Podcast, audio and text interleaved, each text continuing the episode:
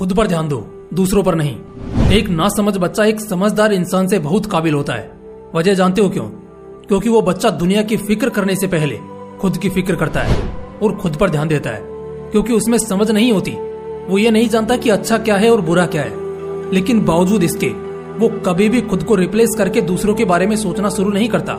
उसे बस खुद से मतलब होता है। लेकिन जैसे जैसे वो बच्चा बड़ा होता जाता है, उसमें समझ बढ़ने लगती है। वो इस मूर्ख दुनिया में वाकई फेल होने लगता है। सिर्फ़ और सिर्फ़ इसी वजह से, क्योंकि अब वो खुद से ज़्यादा दूसरों पर ध्यान देने लगता है। दूसरों के बारे में सोचने लगता है। दूसरे क्या कहेंगे, इससे डरने लगता है। दूसरों की बातों में आने लगता है और दूसरों के साथ रहने की आदत में लग जाता है। इन सब में वो खुद को भूल जाता है और यही वो अपनी ज़िंदगी को गुमनाम बना लेता है। क्योंकि ज़िंदगी में कुछ भी परमानेंट नहीं है। चाहे तुम उन लोगों को कितनी भी परवाह कर लो, उनको कितना भी बर्दाश्त कर लो वो एक दिन तुम्हें छोड़कर ज़रूर जाएँगे। और तब तुम चाह कर भी उन्हें रोक नहीं पाओगे। दूसरों की ज़िंदगी में कितना दुख है। ये जानने को हर कोई मरता है।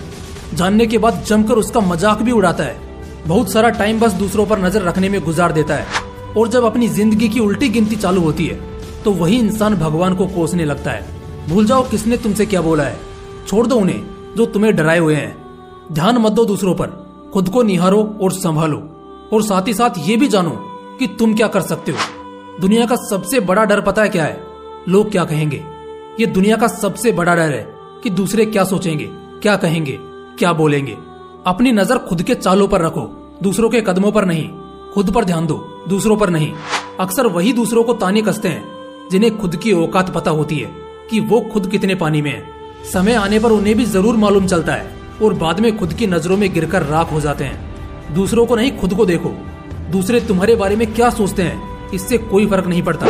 बल्कि तुम अपने बारे में क्या सोचते हो? इससे फ़र्क पड़ता है। लोगों की नज़रों में बेचारे दिखना बंद करो। खुद को दूसरों के कारण कोसना बंद करो।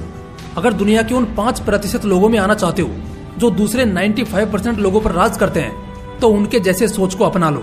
खुद पर ध्यान दो। खुद के हालातों से लड़ो। दुनिया अपनी जगह सही है, वो अपना देख लेंगे। तुम अपना देखो। और अगर नहीं है खुद से लगाओ तो बस यूँ ही दूसरों के मसलों में पड़ते रहो और दूसरों पर ध्यान देते रहो। जब तुम पार्टी करते रहोगे, तब तुम्हारा ही कोई कंपेटिटर पढ़ाई करता रहेगा। जब तुम बाहर दोस्तों के साथ घूमने का आनंद लेते होंगे, तुम्हारा कंपेटिटर मेहनत कर रहा होगा। जब तुम दूसरों के बारे में सोचते रहोगे, तुम्हारा कंपेटिटर खुद को बेहतर करने में लगा होगा।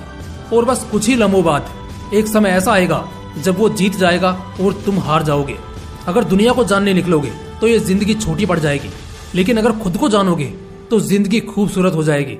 दूसरों की कहानियों से, दूसरों के मुहावरों से, दूसरों की कहावतों से तुम्हें कोई फ़र्क नहीं पड़ना चाहिए, जब तक कि उन्होंने अपनी ज़िंदगी में कुछ उखाड़ा नहीं हो। बस खुद पर ध्यान दो, खुद पर भरोसा रखो। दुनिया में कुछ भी पॉसिबल है। दुनिया को वही बदलता है, जो पहले खुद को सुधारता है। इतिहास में हज़ारों क्रांतिकारी लोग आए, जिन्होंने समाज को खामोश कर दिया, और जितने भी घटिया रीति रिवाज होते थे, उन्हें हमेशा के लिए बंद कर दिया। उदाहरण के तौर पर सती प्रथा को ले लो। या देश की आज़ादी को याद कर लो। लेकिन उन सभी क्रांतिकारियों ने दुनिया को बदलने से पहले खुद को निखारा, इतना जिगर बनाया कि वो कभी किसी के सामने बेचारे नहीं लगे, बल्कि फौलादी सीना लेकर हर किसी को टक्कर दी। तुमसे बेहतर तुम्हें दूसरा कोई नहीं जानता। इसलिए तुम खुद को पहचानने और संवारने पर ध्यान दो। दूसरों के किस्से कहानियों पर नहीं। दुनिया में 700 करोड़ से ज़्यादा की आबादी है। तुम हर किसी को ना तो जान पाओगे, और ना ही सुन पाओगे, और ना ही कभी बदल पाओगे। इसलिए समझदारी इसी में है कि खुद को जाना जाए। हमें दुनिया का गुलाम नहीं, बल्कि बादशाह बनना है। इसलिए दुनिया गई बाहर में। पहले खुद को राजा बनाना है और खुद की फ़िक्र करनी है। क्रिकेट के लेजेंडरी और सबसे सोलिड क्रिकेटर राहुल द्रविड़ जिन्हें जल्दी से कोई आउट नहीं कर पाता था। जब उनके इस फोकस का राज पूछा गया तो उन्होंने बताया कि स्टेडियम में हज़ारों लाखों लोग आते थे। बहुत शोर होता था, बहुत लोग होते थे, बहुत अच्छे प्लेयर्स ग्राउंड पर कम्पीट कर रहे होते थे। लेकिन मेरी नज़र सिर्फ़ उस गेंद पर होती थी, जो गेंदबाज मेरी तरफ़ फेंकता था। बाकी मुझे ना तो उन लाखों लोगों के शोर से फ़र्क पड़ता था, और ना ही मेरे विरोधी खिलाड़ियों के जोश से। बस इसी एटीट्यूड के साथ मैं मैदान में उतरता था, और लंबी पारी खेलता था।